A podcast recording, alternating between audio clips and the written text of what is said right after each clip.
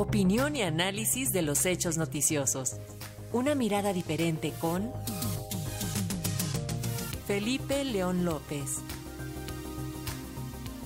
Y sobre las estrategias comunicativas que utiliza la delincuencia en México es el comentario esta tarde de Felipe León, a quien saludamos con muchísimo gusto. Te escuchamos, Felipe. Buenas tardes.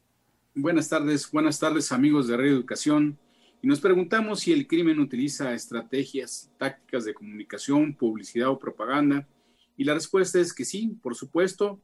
Y desde que la humanidad tiene memoria, así ha sido porque la comunicación del crimen es muy similar a la comunicación del poder político. Buscan generar respeto, miedo y propagar sus reglas.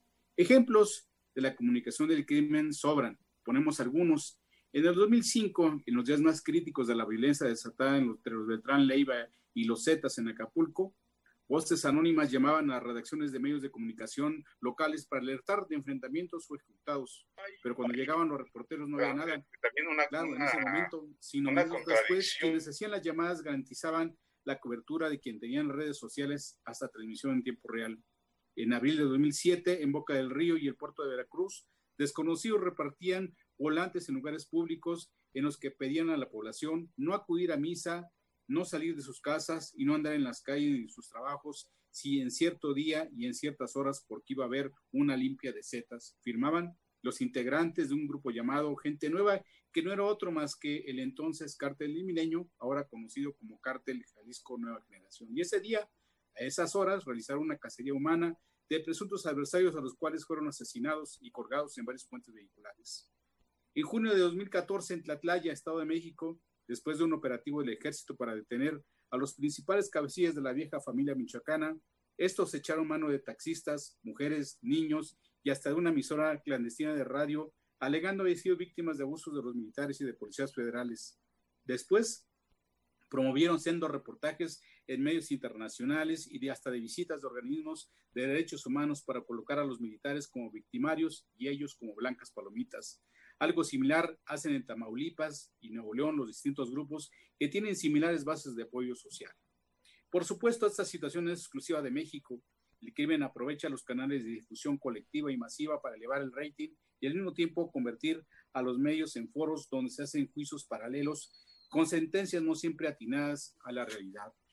En este afán, y no es nuevo, sino que también ha permeado el crimen al tejido de las redes mediáticas, sus reporteros y hasta voceros voluntarios, involuntarios y tontos útiles que cumplen en difundir sus mensajes y objetivos. La difusión que coloca el gobierno mexicano sobre las estrategias y tácticas mediáticas debe abrir una discusión seria, profunda y profesional sobre lo que ha venido ocurriendo desde hace varios lustros, porque la expansión y contaminación del tejido social provocado por el crimen también pega a los medios, a las redes sociales, a periodistas y empresas de comunicación.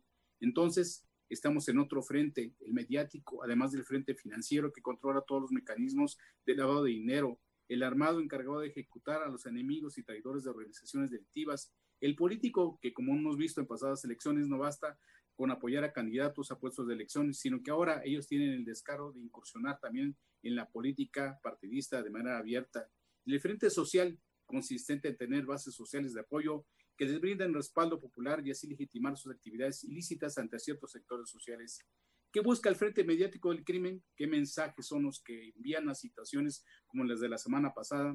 El principal objetivo, sin duda, es generar miedo, miedo al crimen y generalizar la percepción del riesgo en cada individuo de nuestra sociedad, las amenazas de muerte, lesiones corporales graves, daños graves a bienes públicos o privados, transporte público y toda aquella acción que produzca un gran perjuicio económico a la población o entes de la economía formal, buscan obligar a un gobierno o una organización internacional a dejar o dejar hacer algo como liberar detenidos para extradiciones, descongelar cuentas o hacer un impasse en la persecución de sus líderes. Amigos de Radio Educación, es momento de analizar, debatir y avanzar en la definición de líneas éticas del papel social de los medios, de los comunicadores y de personas con acceso a medios y redes sociales para que exista un tratamiento informativo veraz y responsable antes de que sus mensajes sean una verdadera amenaza para la consecución de la paz social que tanto necesitamos todos. Muchísimas gracias, Felipe León. Muy buenas tardes. Buenas tardes, un abrazo. Gracias, hasta luego.